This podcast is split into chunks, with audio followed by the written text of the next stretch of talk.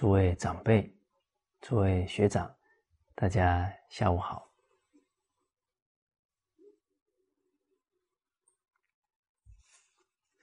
好，我们接着看一百三十一句。啊，这是《论语》当中啊的教诲。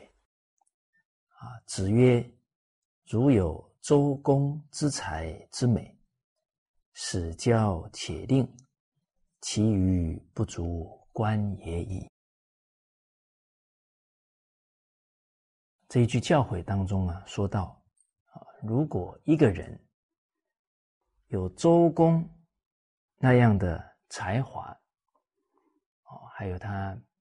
办事啊，能力也很强，啊，使教且令。他假如因为有这些才华跟能力呀，他有骄傲的态度，而且呢，这个令啊是吝啬，啊，不愿意啊跟人家分享，啊，不愿意啊。把他会的呢，去成就他人，那其余不足观也已。那其余啊，他纵使占有啊这些能力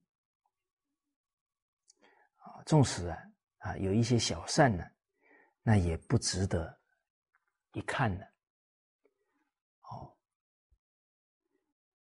所以这一句话当中呢，啊，孔子啊，点出了呢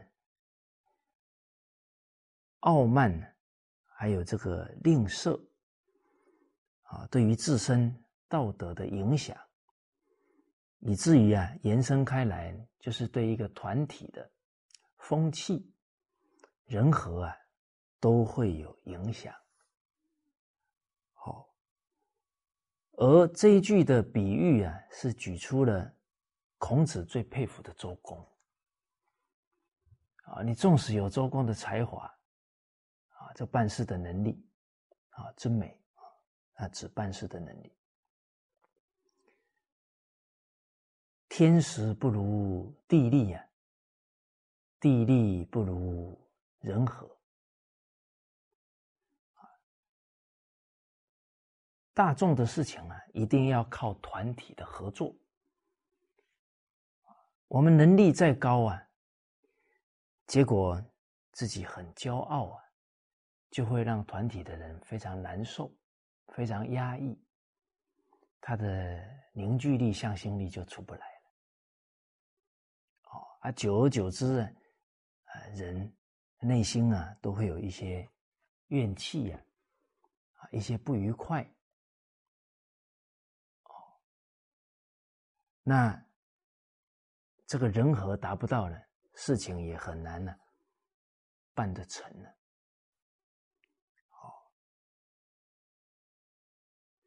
哦，所以孔子在这里啊提到这一点呢，啊也是提醒，因为周公他是一个领导者。那我们身为一个领导者，啊，自己有才华，有办事的经验，啊，绝对不能形成呢一种傲慢，因为这个傲慢一起来，啊，可能这个领导者就会觉得，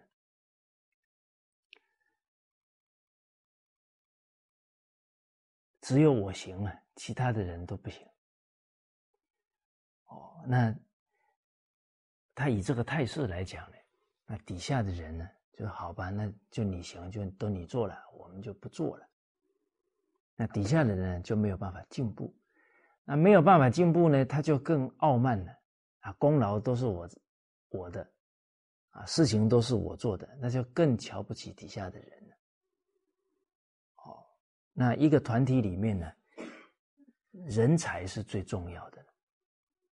那底下的人他都看不起，他就更谈不上去栽培他们。哦，所以一个领导者啊，很重要的呢，啊，应该是知人善任啊，去欣赏每个人的长处，然后啊，去让他们发挥啊，去鼓励他们，去协助他们啊，而不是看不起他们。啊，这傲慢呢，这个杀伤力啊是非常强的。啊，而这个吝呢，吝啬，为什么吝啬？为什么不把自己的经验？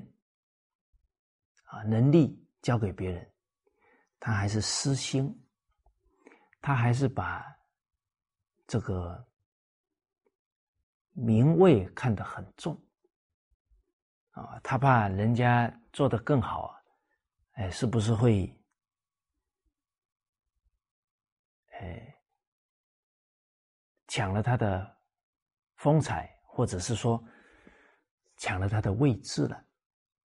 哦。所以这个吝吝啬呢，可能还来自于他贪名位，以至于啊，他嫉妒贤才。哦，他由贪这个位置啊，就不愿意人家发挥了，他会嫉妒啊，会打压了。哦，那这个对团体的伤害都是非常大的。哦，我们看。秦国时候的李斯，他他的才华跟能力啊，那是不一般的。他能够当到宰相啊，哦，是不简单的能力了。可是你看他骄傲，我还鼓励这个秦始皇焚书坑儒，你看这个多傲慢。哦，然后他的师弟韩非子。算是很德行跟才能的啊，他嫉妒了，就害死韩非子了。哦，所以我们从这个历史典故来看呢，啊，这个交令嫉妒啊，啊，确实能够让一个国家都因此而衰败哦。啊，所以处位越高位，他有。骄傲的习气呀，那所产生的负面影响就越大。哦，而我们从一个领导者的本分呢来看，啊，领导者应该做之君，做之亲，啊，做之师。那做之君，啊，那应该是。要以身作则了，哦，要带动团队的和睦和谐了，啊，要能比较柔软的啊，能够体恤他人了，感受人心了，哦，啊，做之亲，啊，应该珍惜啊，大家相处的缘分，啊，这全世界。呃，七十亿人口啊，大家能够在一个屋檐下生活，应该珍惜这个缘分哈。哦，大家如亲人一般，所以这个时候啊，别人有错的时候，那是应该去帮助他、爱护他。哦，所谓见人。过失啊，啊，见人错事的，啊，他已经事情做不对了，不指责，要先协助，啊，不要再一味指责了，啊，先去协助帮忙他，啊，善后，这个很重要，啊，假如错误产生了，哇，那马上要争个是非曲直，然后骂得很凶啊。这个就有失厚道啊，啊，就不是啊一种亲人的心境了。好，而我们看一个领导者啊，或者为人父母啊，或者是老师啊，啊，他假如在态度当中啊，啊，就像我们前面讲的，自夸自傲。这个自夸就是常常动不动啊，啊，就说他以前的丰功伟业，哦，然后这个自傲呢，就是时时都说啊，别别人不如他，哦，那其实呢，这样的态度啊，反而让下属啊没有办法佩服他，啊，我们好像。自夸自傲啊，是要凸显，好像自己很有能力，自己呀很值得人家佩服。但是事实上是适得其反。哦，哎，这个一个领导者动不动就，哎，我以前怎样怎样啊，哦，我哪些能力特别强。啊，可能底下的人边听就边在那里，哎呀，又开始了，啊，又是那一段了，哦，所以更赢不得人家的尊重。好的，包含你当父母的、当爷爷的，啊，当长辈的，哎呀，我年轻的时候怎样怎样，啊，可能你的孙子、你的晚辈，啊，又又是那一段了，啊，听不下去了。所以这个其实啊，人心啊，它是很敏锐的，都可以感觉到呢，我们的态度啊是对还是不对的。哦，你我们在学校教书，这个当老师的也常常在标榜自己，那也很难赢得学生的敬佩的。好，所以。我们扮演君亲师的角色啊，哎，效法孔老夫子的五德啊，温啊，温和；良，善良；恭，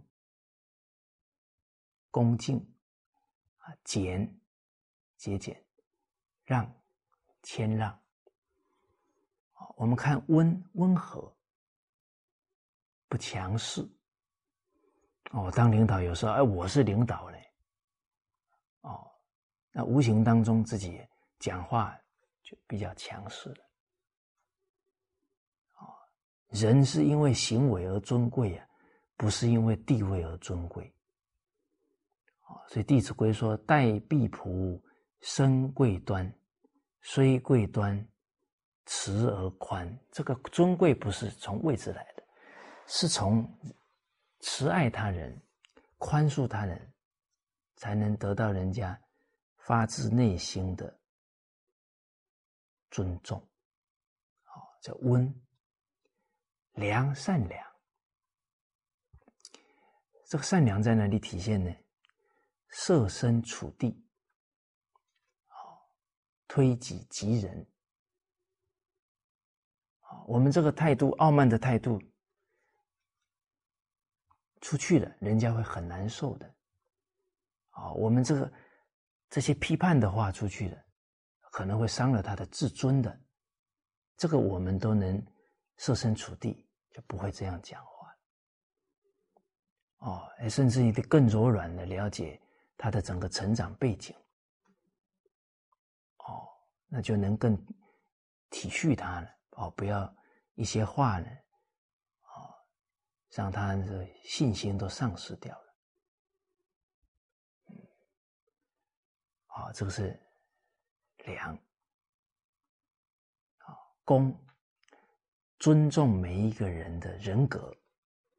啊，要恭敬每一个人，哪怕他是我们的下属。啊，他讲的话对，我们要听啊，要接纳。啊，我们有做不对的地方。啊，我们也要给他道歉呢。啊，那恭敬别人的忠诚，啊，他讲的话是他的用心，啊，对了，接受，啊，然后又指出我们的问题，我们要道歉。其实啊，真的该道歉的时候道歉呢，反而是赢得人家尊重了。啊，要板。反个架子啊，反而更不能得到尊重了。哦。啊，这个节俭，哦，还有谦让，不是标榜自己的功劳了，让功于众，啊，感激所有人的付出啊，啊，让名于上，啊，把这个好的名声啊让给上面的领导者，哦，啊，自己不鞠躬，好。这是当领导的人啊，要做之君呢，要做之亲，要做之师啊。我们一想到做之师啊，人又有另外一个习气啊，也跟傲慢有关，叫好为人师了。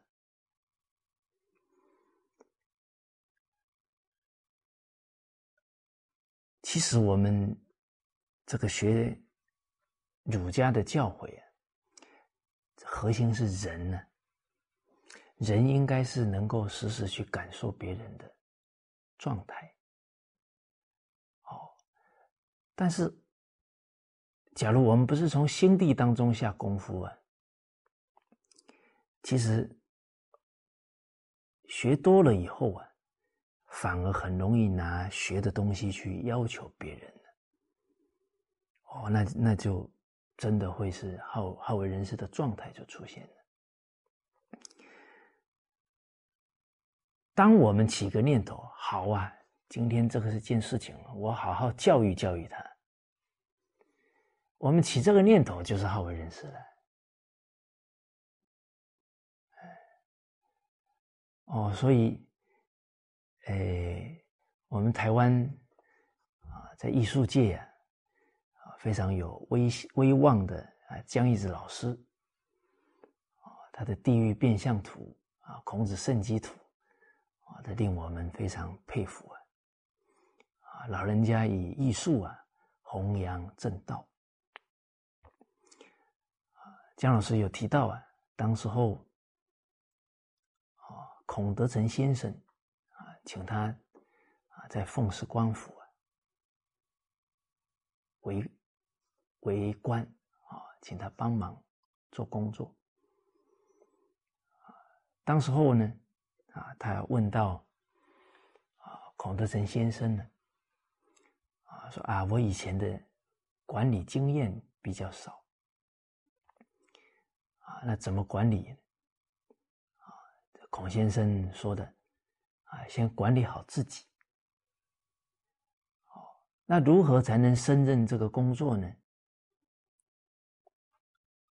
啊孔先生讲的啊，只要能够尊重自己跟尊重自己的职务，就可以把这一件工作做好。好，孔德成先生这些话语啊，很有智慧。我们在扮演每个角色，其实成败的关键，在一开始的正确态度。啊，我们要去做一个管理工作。首先，我们的观念态度就是我要去管别人了。那这个态度不对了，他所接触到的经教全部都是要去管别人，那一错啊就错到底了。哦，而事实上，经典都是教我们其身正，不令而行。都是要先管好自己，要求好自己。哦，所以我们今天首先啊，我们要先教育好自己呀。我们去讲别人，人家才能够接受啊。所以君子有诸己，而后求诸人。好，我们今天在传统文化的弘扬工作上。必须呀，很客观的、冷静的来自我关照。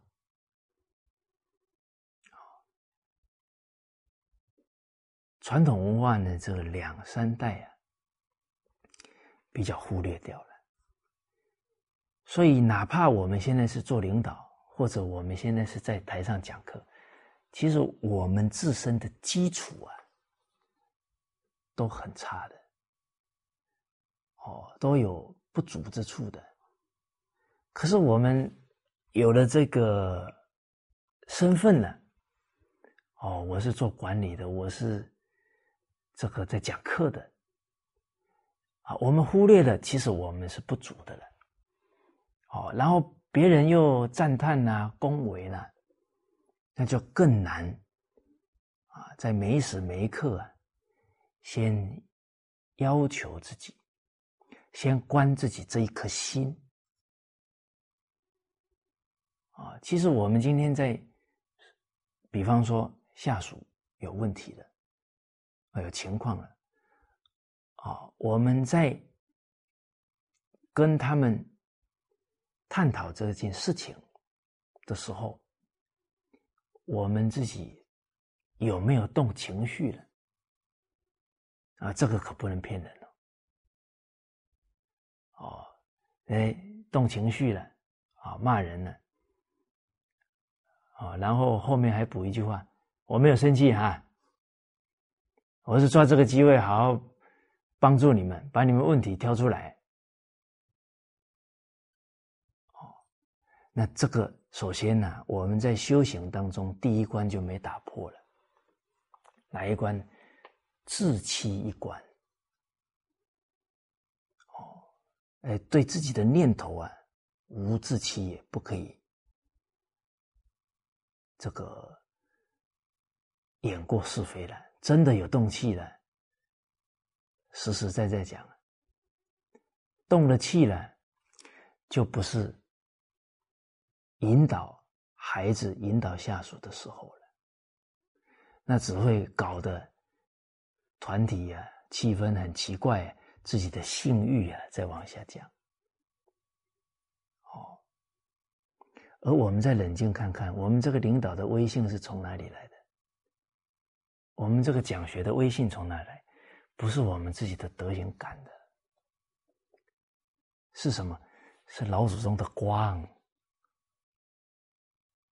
啊！是师长的威信啊，照着我们啊！我们越明白这个真相啊，越战战兢兢。为什么？我们一随顺习气呀。老祖宗、中华文化，还有师长的威信在背黑锅。哦，是不求有功，但求无过。我们真的冷静下来，啊，没有这个老祖宗的威信，啊，没有师傅的威德，哎，谁要跟着我们死心塌地的干？我们一冷静这样子想，战战兢兢啊，就出来了。每一个我们身边的人，他都是为了弘扬传统文化而来。啊，假如我们的习性做主，啊，让他们生烦恼了，哦，让他们信心啊退上了。哦，那这个我们要负因果责任哦。哇，这个讲课的老师，这个主管，学了这么多年了，怎么待人还这么傲慢，脾气还这么大？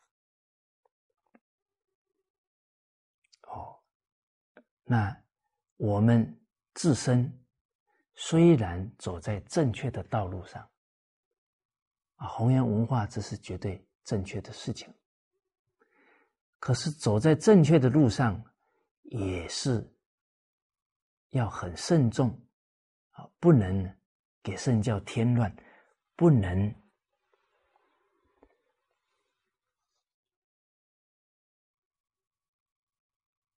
做出啊障碍他人法缘的事情，这个都要负因果责任的啊，人不能说我做好事了就没有因果。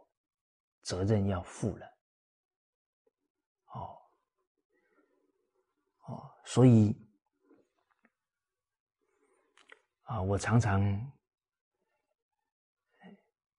跟同仁呢，也都分享到，我说这么多年来，啊，自己经验不足，德行不足，啊，位置又比较高，这习性一习气一现前呢，很可能就障碍别人的信心了。啊，经验不足啊，这个决策又错了，啊，那身边的人啊，一次错误、两次错误啊，都会让人家的信心呢受影响。哦，所以虽然继续走这个路啊，但是事实上真的是戴罪之身呢。哦，呃，戴罪看能不能。好好以后啊，不随顺习气呀，实实在在呢为传统文化做一些事情。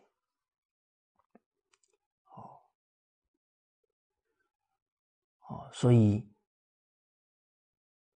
这个师是要抓住机会点的，引导下属。好，不是在这一件事情当中啊。啊，去彰显谁对谁错？哦，为什么？同一个团体就像一个大家庭一样，一家人呢，不是谈是非对错的地方。啊，家里的人呢，讲理啊，讲理，什么都把道理先摆出来压哦。讲理就气死你了，啊，要讲情义呀，讲情才互相疼爱疼惜，啊，而且呢，古人又留给我们，贤人真罪，愚人真理了。贤德之人，他的胸怀啊，是宽广的，不分彼此的。所以，任何人的错，他觉得我也有责任。啊，任何人错了，被人家骂了，他心里难受。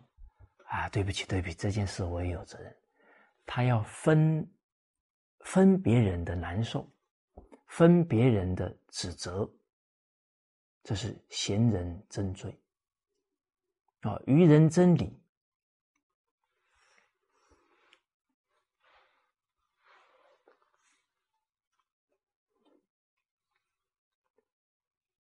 哦，人没有为大局着想，这就是愚的表现。哦，都是哎，真理了，我对了，别人错了。哦，是当一个领导者下属错的时候啊，那这个领导者当下说啊，对不起，是我没有很好的教导他，啊，不是他的错，是我的错。这才是一个领导者的胸怀。假如下属错了，啊，在探讨这一件事情，啊，自己的上司还跟着别人指责自己的下属，那这个下属的心不都凉了吗？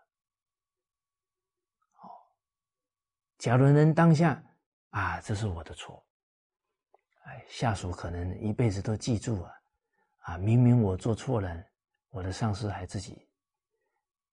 啊，揽到身上去，可能他的一种惭愧心起来了。哦，他终身呢都记住这一个教训了，他就不会再犯了。而且呢，他跟着你啊，他就很有安全感了。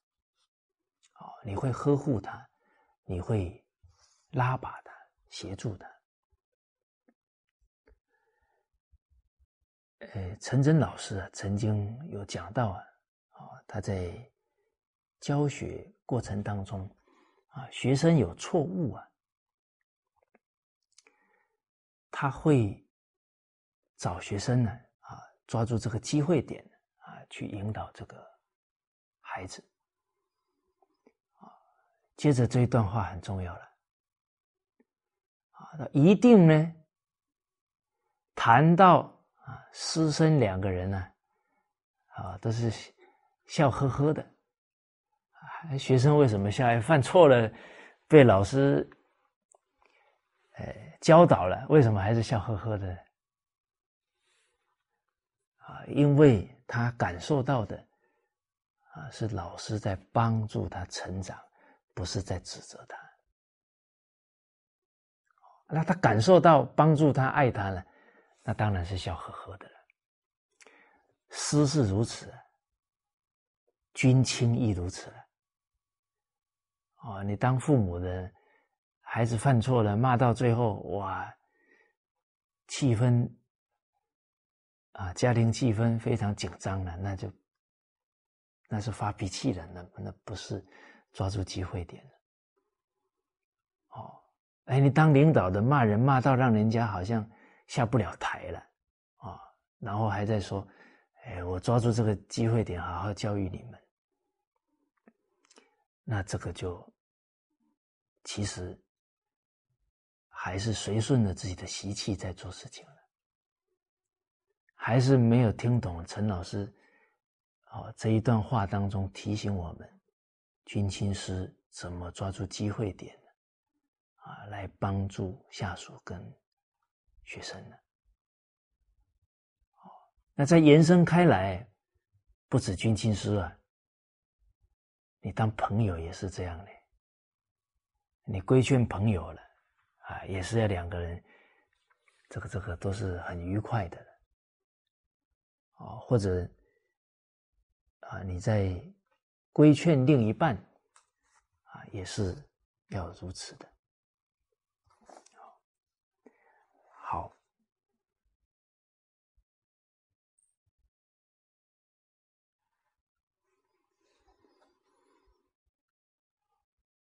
好，所以《论语》这一段话也提醒了啊，我们自我教育啊，也教育他人。首先呢，要去掉骄傲啊，去掉吝啬，去掉嫉妒啊，不然拥有其他的长处，事实上也没有办法利益到他人，利益到团体。啊，孔子用的话是很重的，“其余不足观也已。”好，哎，哎，有一个台大的博士啊，哦，他二十岁啊，就拿到博士学位了，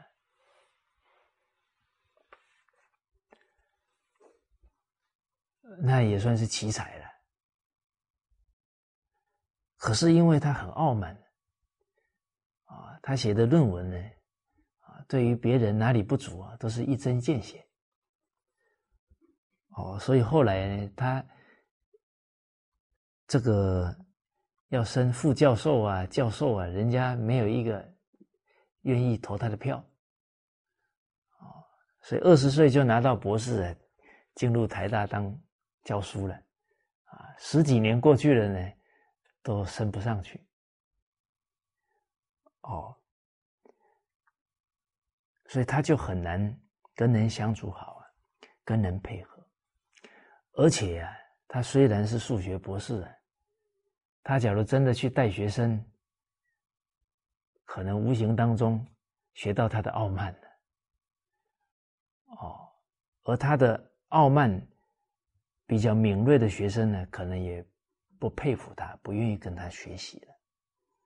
哦那他要扮演好一个教师、教授的角色就很困难在清朝啊，有一个大臣叫张廷玉，他的父亲啊是张英，啊，有一个六尺巷的故事啊，就是张英啊，他的家人啊，因为跟隔壁人家发生了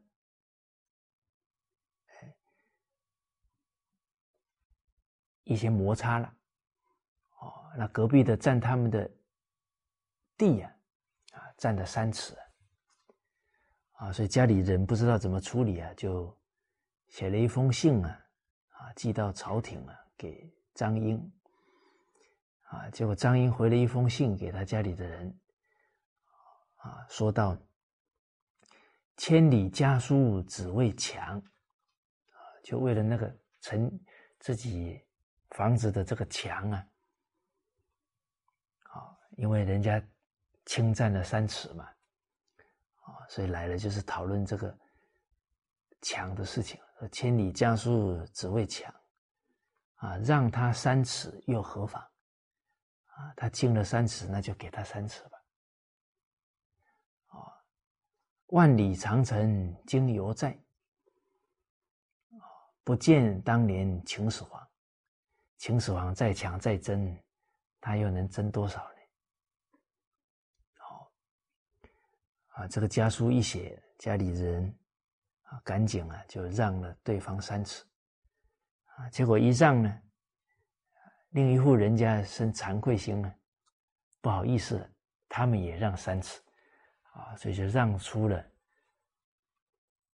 安徽桐城的这一条六尺巷。我们曾经啊有一次真的亲临这个六尺巷啊，发现一个很有趣的事情啊。我们在这个巷子里啊，还有机车，好，而这个机车、脚踏车啊，只要看到人呢，他都马上停下来让我们。哦，所以这个几百年前的风范呢，到现在啊，还影响这一方的百姓。那张英的孩子张廷玉啊，都是很有修养。他在雍正时候啊，都是重要的辅政大臣。雍正皇帝很信任他。后来有一次殿试，啊，叫皇帝亲自啊主考的，看到一篇文章啊，写的非常好，啊，那种精忠报国之心啊。都流露在文章当中啊！啊，雍正皇帝很高兴啊，批他探花。啊，第一名啊是状元啊，第二名是榜眼，第三名是探花，这叫一甲三名。一甲只有三个人，啊，还有二甲，还有三甲，全部都是进士。但是这个一甲。这三个人是可以马上委以重要职务的，啊，那二甲的话呢是要观察，啊，也有马上派的，但是他可能是一些县官呢，不是大官，好，所以虽然都是进士啊，但一甲、二甲、三甲，那个整个发展是不一样的。结果批了这个探花呢，后来知道呢是。张廷玉的儿子，哦，那雍正也很高兴啊，哦，这我的大臣呢下一代啊也是这么忠良啊，啊，就提前呢就去告诉张廷玉。哎，一般我们想一想，你假如是当父亲的啊，啊，皇帝朝廷传信息来，哦，你儿子考上探花了，那一般都是高兴的不得了。结果张廷玉是诚惶诚恐，赶紧呢，最快的速度啊去见皇帝，啊，然后求皇上啊，说不要让他儿子当探花，啊，让他儿子啊到二甲就好了，不要一甲。哦，那这雍正皇帝就说了，哦，你儿子这也是这么有德行啊，这么忠诚呢。哦，那你父子这样同朝为官不是很好吗？也是这个世间的美谈吗？好，那接着这个张廷玉就讲了啊，对我儿子来讲啊，啊，他假如一考就是考上这个探花，可能会骄傲啊，所以求皇上给我儿子一个历练的机会，不要一下 子这么高。哦，他二甲的话呢，他会觉得自己还很不足，哦，还要更加努力。哦，再来呢，我已经是朝廷的大官了，啊，自己儿子又一下子又是探花，啊，这样好像这个恩宠啊都在我们家了，所以应该把这个机会啊让给读书人，让给天下的读书人。这样更能赢得天下读书人的心，也不会有说法说哦，是不是皇上偏偏袒了他的大臣？啊，这张廷玉苦苦哀求啊，后来皇上就答应了，啊，所以他的孩子是二甲第一名，就降下来了。啊，他的孩子叫张若矮呀，这个孩子也很不简单。他知道父亲呢把他降下来的，他反而是感谢父亲呢这一份心，啊，更加的啊砥砺自己啊，要好好在道德学问呢下功夫，啊，这后来也确实啊也是辅助啊皇上的大臣，啊，所以这是张廷玉是代子谦让，啊，把这个探花让出来。所以明理的人是不长孩子的傲慢，这个才是真正的懂得怎么爱孩子、怎么护念孩子的成长好，我们接着看呢，下一句呢，一百三十二句。好，亢龙有悔。何谓也？子曰：“贵而无位，高而无名，贤人在下位而无辅，是以动而有悔也。抗之为言也。知进而不知退，知存而不知亡，知得而不知上。”其为圣人乎？知进退存亡而不失其正者，其为圣人乎？啊，这是《易经》里面的啊教诲。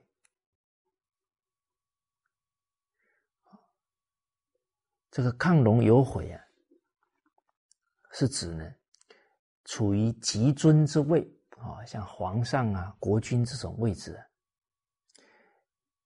应该是要啊，以这个傲慢当做自己的借鉴、借鉴。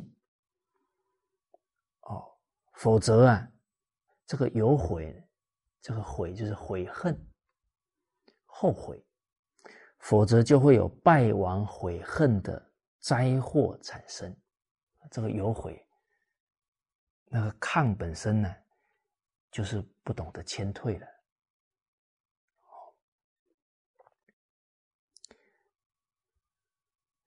所以，为什么他处于极尊之位啊？不时时以傲慢警惕自己，就一定会有毁败、悔恨之祸呢？啊，所以何谓也？啊，接着夫子啊，又说到了啊，贵而无畏啊，地位极其显贵啊，啊，没有比他再高的位置了。啊高而无名啊，身份极其崇高啊。这个无名就是好像没有人能够亲近他了。好，贤人在下位而无辅，就贤人都处在下位而无法从旁啊来辅助啊辅佐协助他。其实。有贤人的话，在上位者，他想到的都是百姓的福祉。哦，那贤德之人，就是百姓最大的福啊！他可以造福一方啊。所以有贤人在下位都没有去礼贤下士，那这个就是傲慢的表现。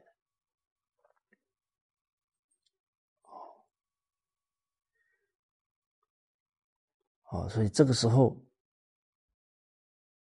处于极高的位置，又不懂得听取啊民人民的心声，又不懂得用啊这些贤德之人呢，那人一傲慢，慢慢发展会变狂妄哦。哦，那一狂妄啊，很可能一句话、一个动作就会失民心啊。所以是以动而有悔也。所以，因此啊，一举一动不谨慎呢，就会引祸上身。所谓一言兴邦啊，一言上邦。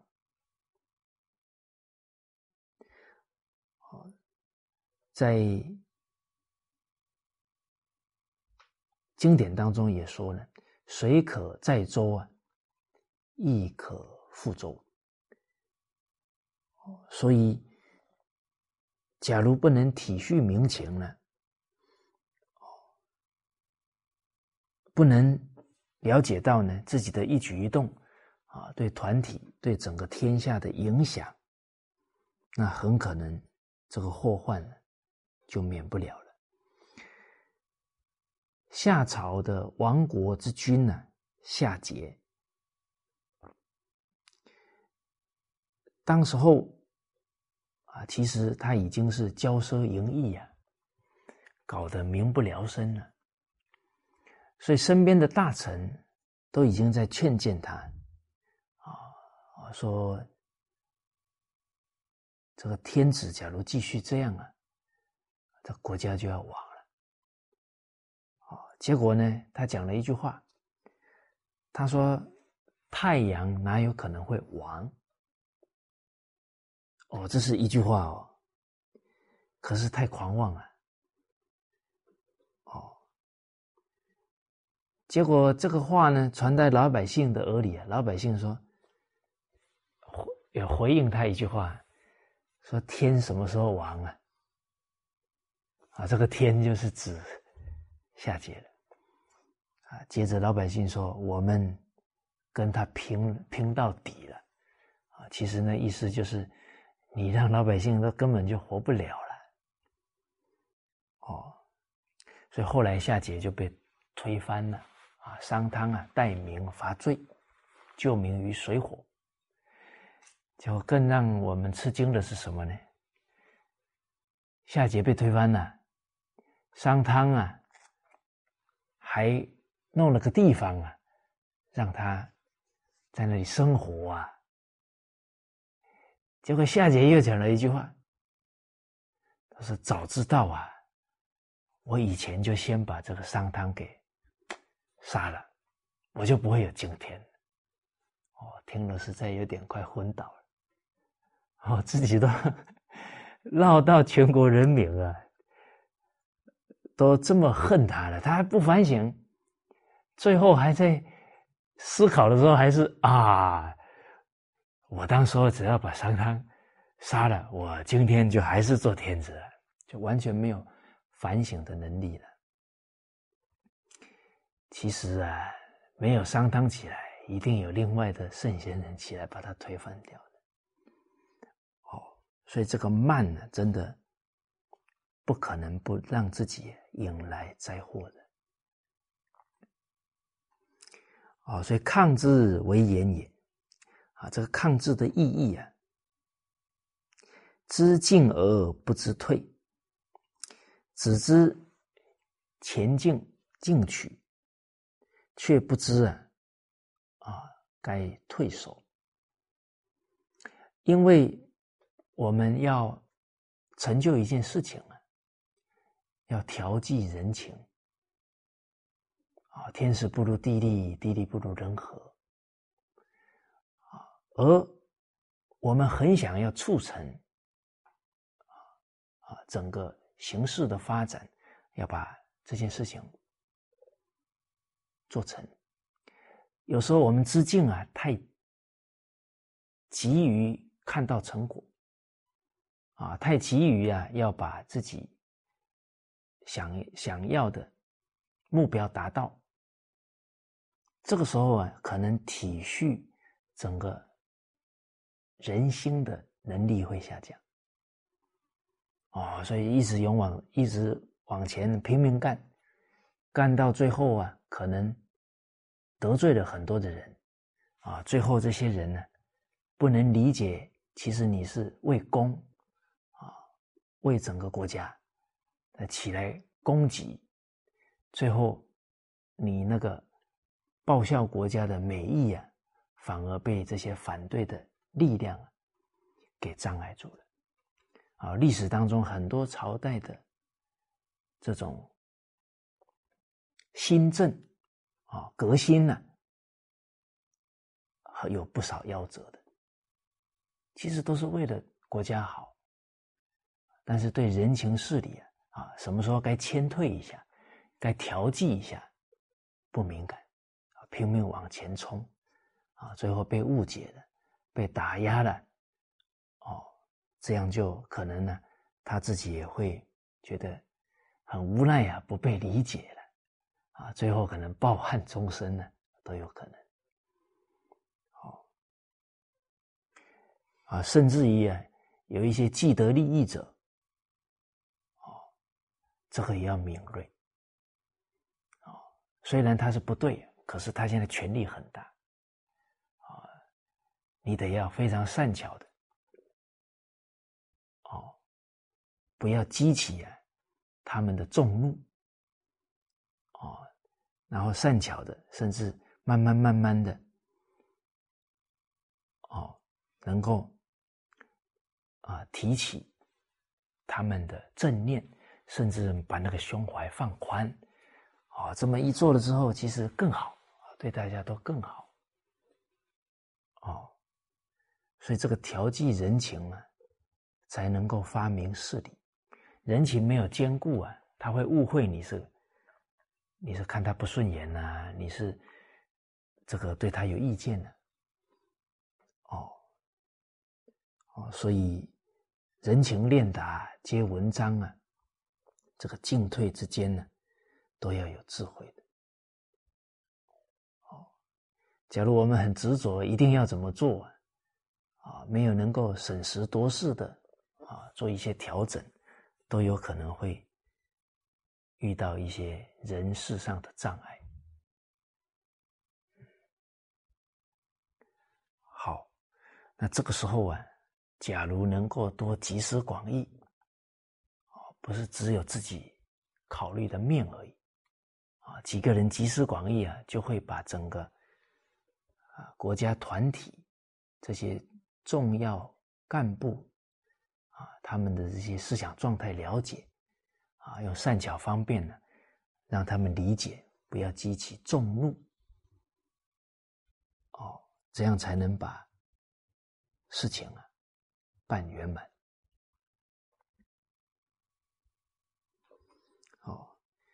甚至有时候该让了，该包容了，该退呀，都要懂得啊去做。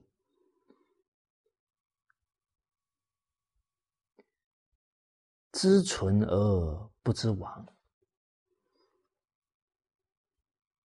只知道呢会存在呀，却不知道会衰亡。啊，其实我们看，很少有一个家族、一个朝代啊，它是不衰败的。啊，除非啊，他能守住谦，啊，守住德行，他才有可能不衰败。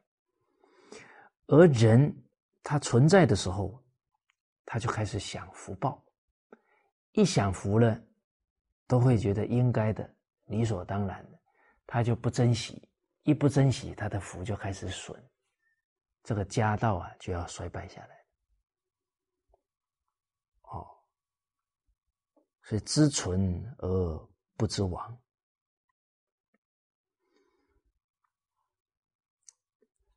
而且呢，一个家族啊，一个朝代能兴盛，一定啊有它的道理，其实都是。依据祖宗的教诲都是依据经典的教诲，它才能存在，才能兴盛。他只要不守中中法的，不守经典的，他一定是要亡的。好，好，古人有讲到啊，生于忧患，死于安乐。啊，一个人哪怕在福报当中啊，他都要战战兢兢啊，不能享福。啊，因为享福啊，很容易就堕落了。啊，所以他这个知存就是时时都保持在谦退、战兢惕厉的状态，他才能继续。啊，保持兴盛，而不会衰亡。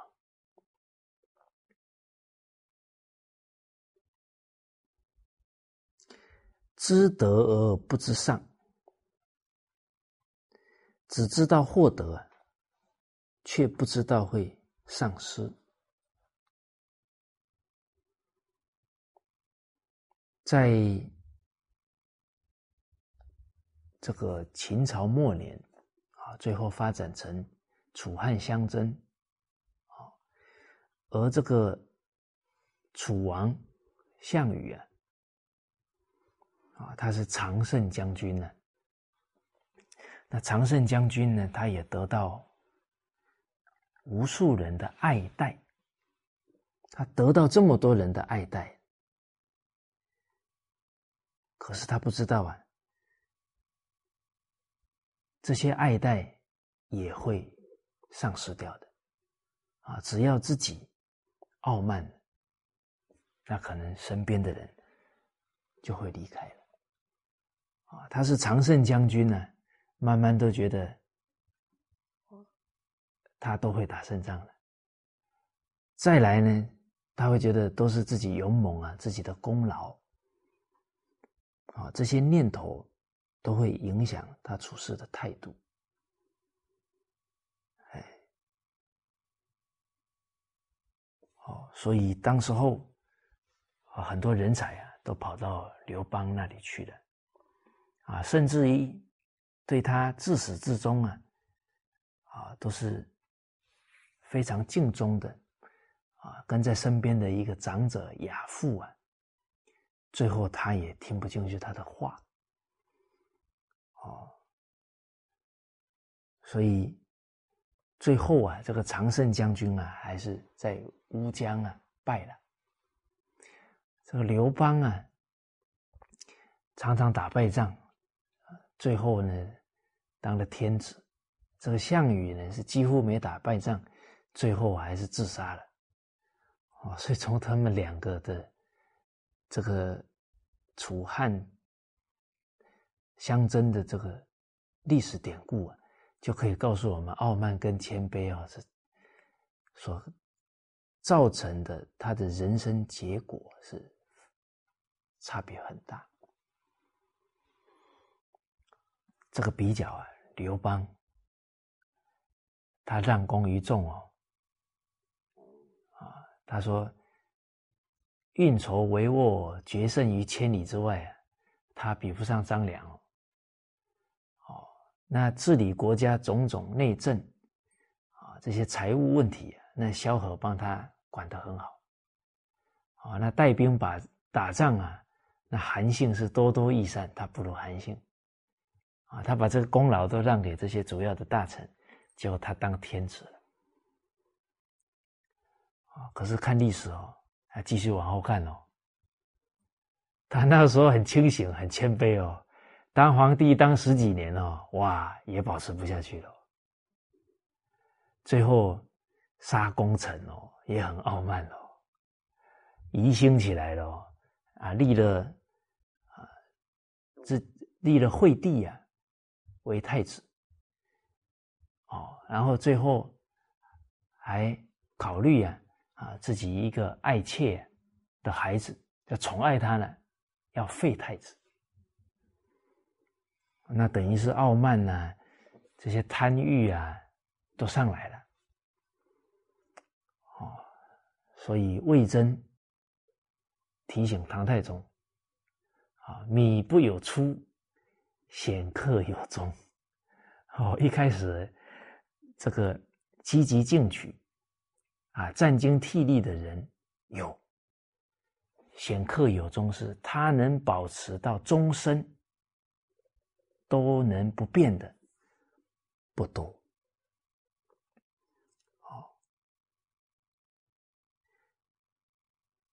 所以从刘邦他的人生就可以了解，顺境能德行继续提升呢。习气不现前，真不是容易事情啊！所以逆境磨练人呢，顺境淘汰人。顺境一来，人就懒惰，人就狂妄啊，都会产生的。好，所以项羽他最后败了，在乌江啊，他的一些同乡呢，还劝他没关系，我们再回去还可以在铜山东山再起。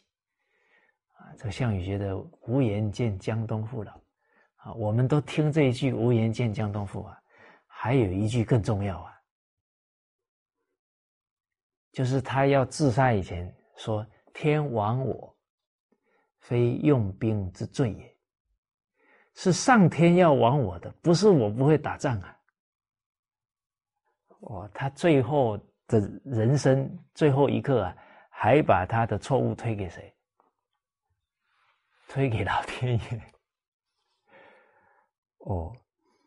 所以这个知德而不知上，他完全到临终的时候，他还不清楚他是为什么会败丧，为什么会亡，都还不清楚。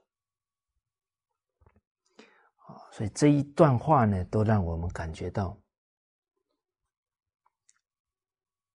人因傲慢了，就障住了自己的智慧了，啊，没有反省的能力了。没有关照的能力了。啊，接着经文讲了啊，其为圣人乎？知进退存亡而不失其正者，其为圣人乎？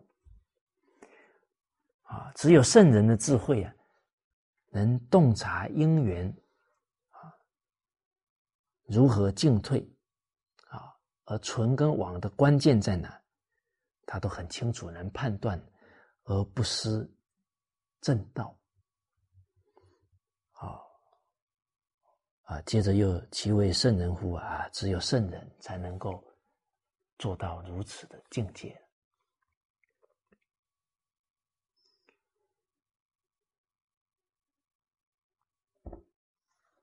这个进退存亡啊，在做好事的时候啊。也要很慎重。我们可能会觉得，呃，做好事了，干嘛退呀？哦，怎么会亡呢？哦，所以拼命做，拼命往前冲了。好，可是我们拼命往前冲啊，后面有人跟呢。我们冲的方向对不对？啊，我们的做法有没有需要调整的地方？呃，拼命往前冲，有没有忽略什么是弘扬传统文化的大根大本？哦，那这个都要真正明理的人才会这样关照哦，不然大家想的反正是好事，冲啊！啊，《大学》经文就告诉我们：“古之欲明明德于天下者，这是非常美好的目标。但是，君子务本哦，他本在哪？本在格物呢？本在修身呢？那我们现在都觉得是好事，就拼命做，忽略的本啊，没有改自己的习气。”哦，没有修身齐家，那可能流弊就要出来了。哇，那夫妻不和，孩子都没教好，孩子还犯罪。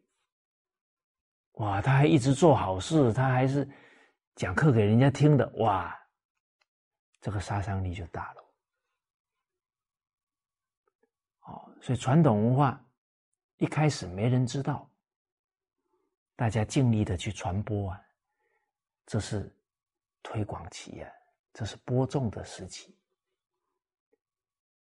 接着要有榜样啊，要真干啊，个人要有榜样出来，啊，好儿子、好丈夫、好妻子，啊，团体，啊，有好的企业、好的学校、好的教育中心啊，这些榜样出来，人家信心才不会退啊。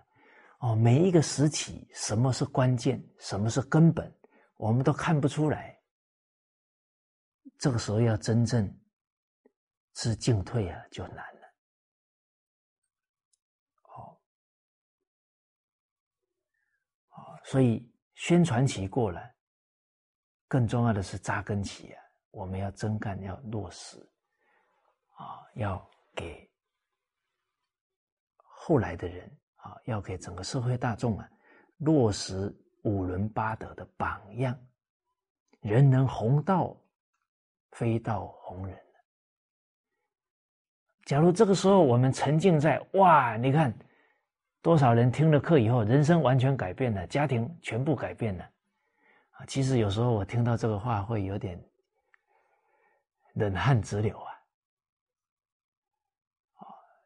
除非他是颜回转世了，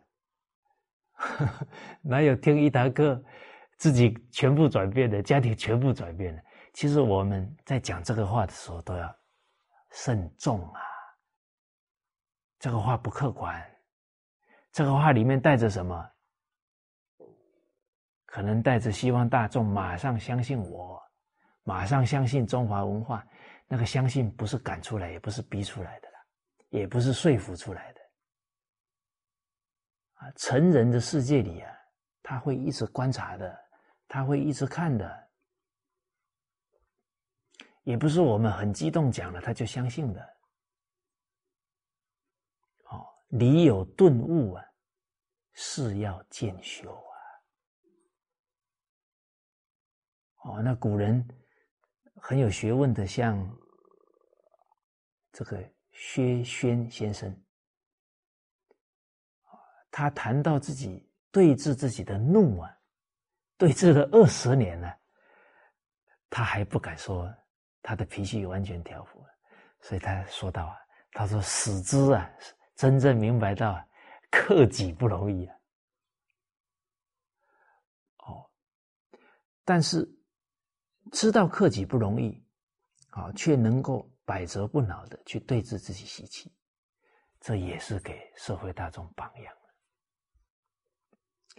毕竟很真实、不自欺的啊，去调服自己的习气。好而知进不知退，退到哪？退到齐家，退到物本，退到格物啊！哦，哎，真正啊明白到，哎，还是要从这些根本去努力。那你该调整，该退，那要做出调整。这个退不是不负责任，这个退是更用理智。去弘扬传统文化。啊，现在有一个现象，啊，比方，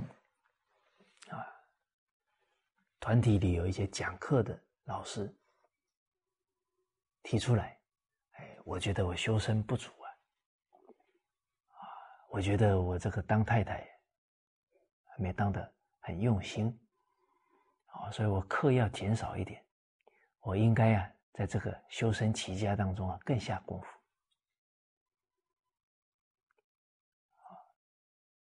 假如在我们单位里，这一位女老师这么讲，我们当单位领导啊，应该怎么回应？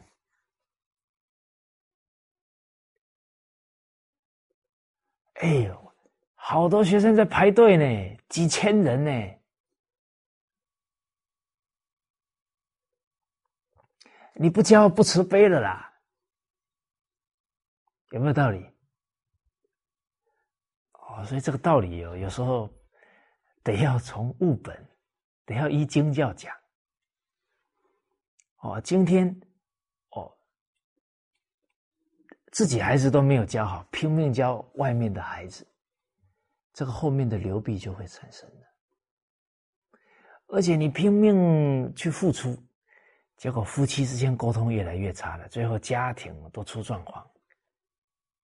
哦所以不论现行而论流弊，不论一时而论久远，不能只看眼前。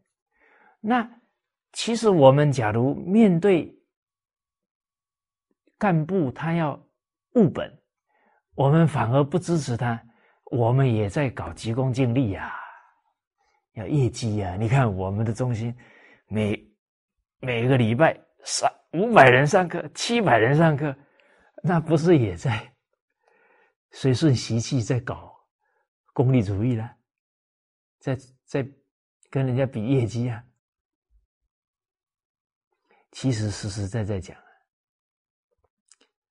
人做的扎实，不在大，在你做的是物本，在你这个榜样是可以让人家效法，可以长久啊，是正确的。示范是依教奉行的示范，哪怕你一个礼拜才五十个学生来上课，啊，才五十个家长来上课，他都能放大光明。为什么？所有接触的人都能学到非常正确的如何学习传统文化，如何修身，如何起家，不在多啊。好啊，所以，我们虽然走在这一条弘扬文化的路，我们的一些思想观念，是不是还固着在以前的方式态度上？还是真的实时是啊，以经典的这些道理啊，君子务本来思考啊，来走每一个啊，再走好每一步。这个都是进退存亡的关键。好，而且每一个地方啊，还有国家啊，它的局势都不一样。哦，叫度德量力、审事责人啊，这八个字都是存亡的关键。哎，德行能力还不够，哎呀，是好事啊，答应了，最后做到一半出状况，那这反而是坏的事了，啊，所以是非宜勿轻诺，苟轻诺进退错，啊，度德量力，审视，啊，比方我们弘扬传统文化，哎，儒释道都是教育啊。这个康熙皇帝啊，雍雍正皇帝啊，他昭告全天下啊，三教之绝名于海内也啊，礼同出于一源，道并行而不悖。他明白告诉我们，儒道是三教的圣人教化神州大地呀，已经啊几千年了。那皇帝他是通这三教的教育啊，他很明白儒释道是教育。但是你现在去跟人家讲，道家是教育，佛家是教育，人家听得懂吗？人家能接受吗？哎，那这个时候哦，你这个进的太快了。哎，佛家也是教育啊，你在学校里面大谈佛教。那学校里，他这在形式上，他还在认知上还不够啊，不造成误会。哦，那家长开始打电话投诉了，哎，怎么在学校里讲宗教？那你不就把一个好的音乐给搞砸了吗？哦，所以审视啊，叫循序渐进啊，了解大众的认知，不可操之过急。啊，责人，成就一件事呀！啊，你不能答应事情了。这个人的德行能力是不是具足？啊，你很着急的啊，赶紧，好事啊，人派出去了，所以最后在当地作威作福，哇，你到时候你就情何以堪呢？哦，哦，这些情况都发生了，啊，这个都不是。不是空想出来的，现在这些状况都有了，啊，因为他名利心没有去除掉，他真的到那个地方去啊，啊，就生活给人家要求啊，薪水要多少啊，啊，最后就没有真正的德行了，这个缘分就夭折了。而一方的缘分，他可能又是大众的支持，又是政府的支持，最后夭折掉，不是失信于政府，又失信于大众了？好，好，好，所以人要明辨是非善恶，也要知进退啊！啊，人生。啊，才能啊经营好啊啊每一个因缘。接着我们看下一个德目啊啊第八呢是谨慎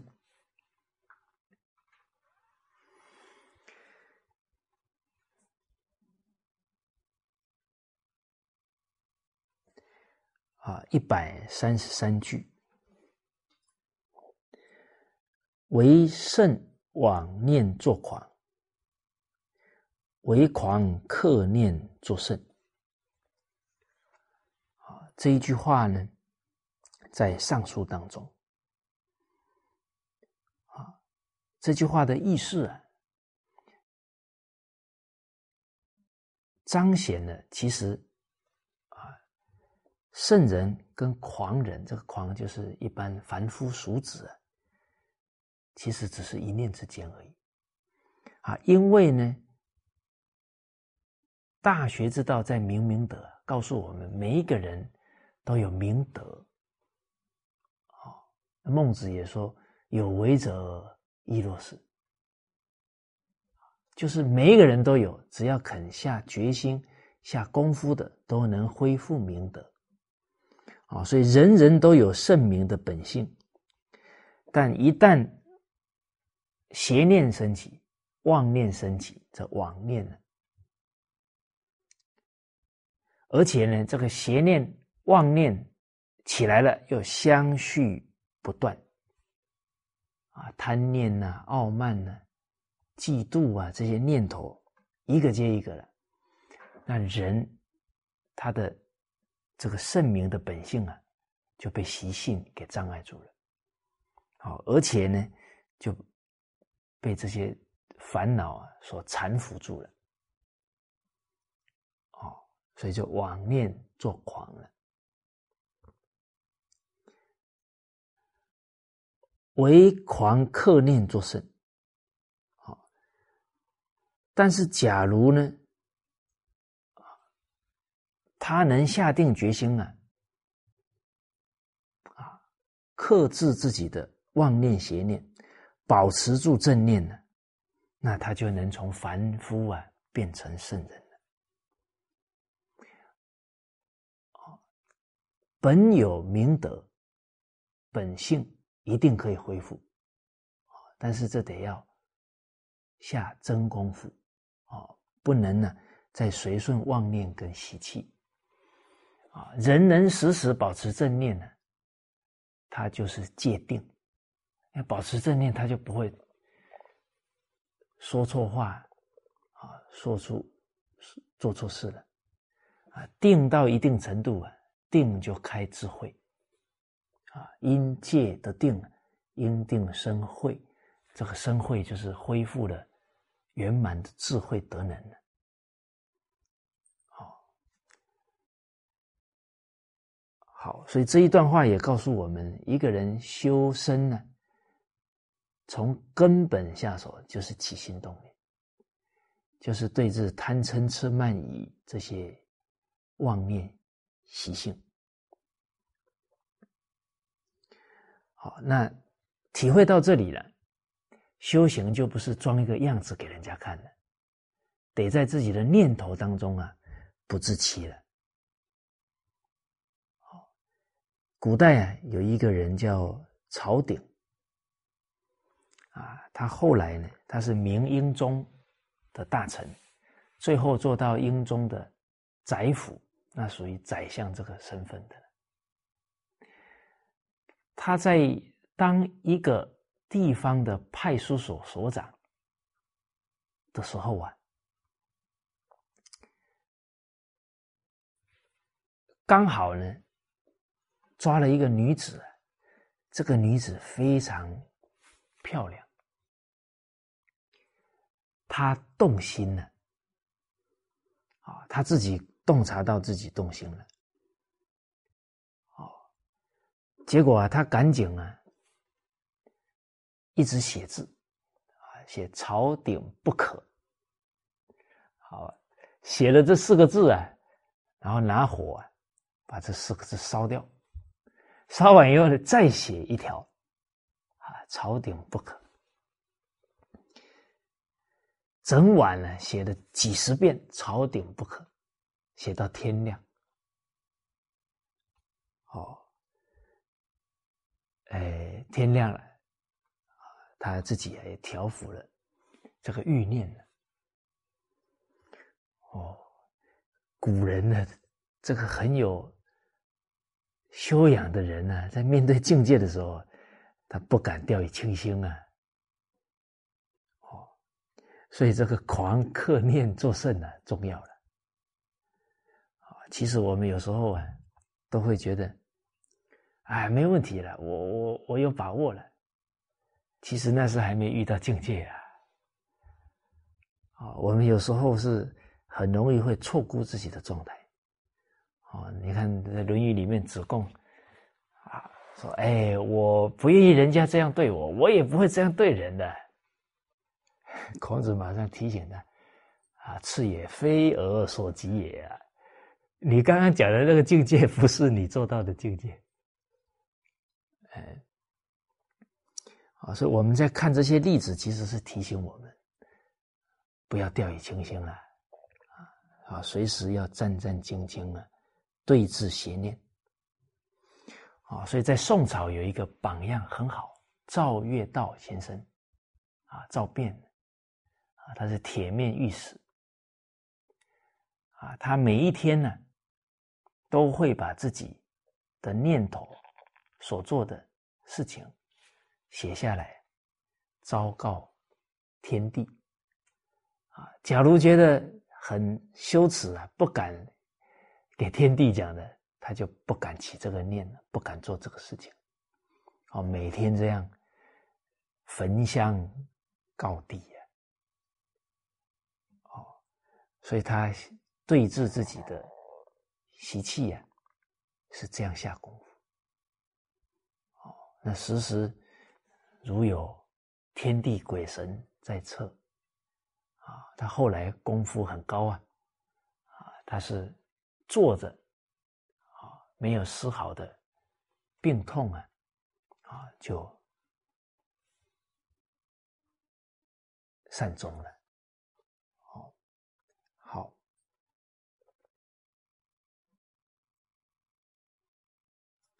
所以古人呢，他在念头上下功夫啊。这念头刚起来，他整个那个情欲、那个习气呀，还没有整个爆发呀。啊，他只有一个念头刚起来，这个时候就懂得用力去调服它。这用力为啊，收效非常大。啊，所以这叫防微杜渐，所以以后我们邪念一起来，赶紧去读《弟子规》，啊，赶紧啊听经读经啊，就把这个念头给伏下去了，就不可能有错误的言行了。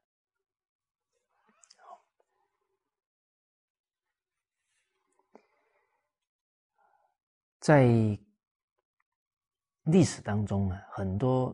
读书人真的还没有在念头当中下功夫，然后自己还看不到问题。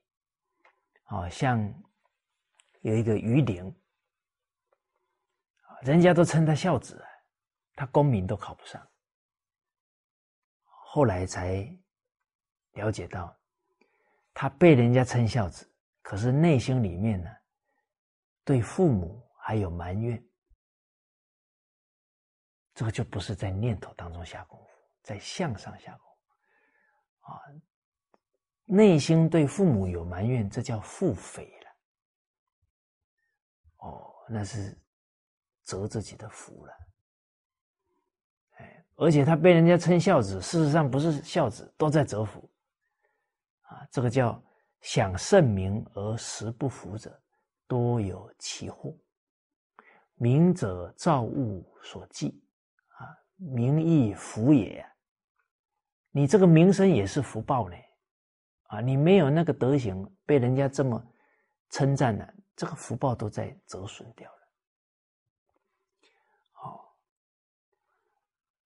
好，另外啊，于敬义公，哦，他也是积德行善几十年，到四十七岁了，穷困潦倒，他也不觉得自己错啊。哦，他还每年写书文呢，怎么上天对我是这样的待遇？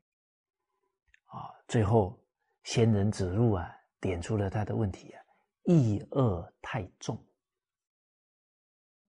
意念里面贪念、淫念、贬极念、嫉妒念，高己卑人，傲慢了，一往其来，贪婪了，哦，都想寄望未来。其实明理的人，预知将来结果，只问现在功夫啊，哪去寄望未来呢？还有恩仇报复念，这嗔恚心很重，啊，有求有仇必报都记在心里了。哦，啊，意恶太重了，专务虚名了，都是做给别人看的了，不是发自自己的至诚，啊。慈慈悲的心了，满子怨尤啊，独逞上帝，哦，都是怨天尤人啊，这个是对圣贤啊，对天地的不尊重了，哦，所以从这些事例，啊，也给我们很好的启示。啊，所以修身修行呢。从根本修，啊，从起心动念处修，啊，而且呢，呃，对自己的习气要赶尽杀绝，啊，宁可损性命啊，都不忘失这一个正念，啊，连死都不怕，就怕念头不对，这样才能呢，狂克念。做神。好。那这一节课呢，先跟大家。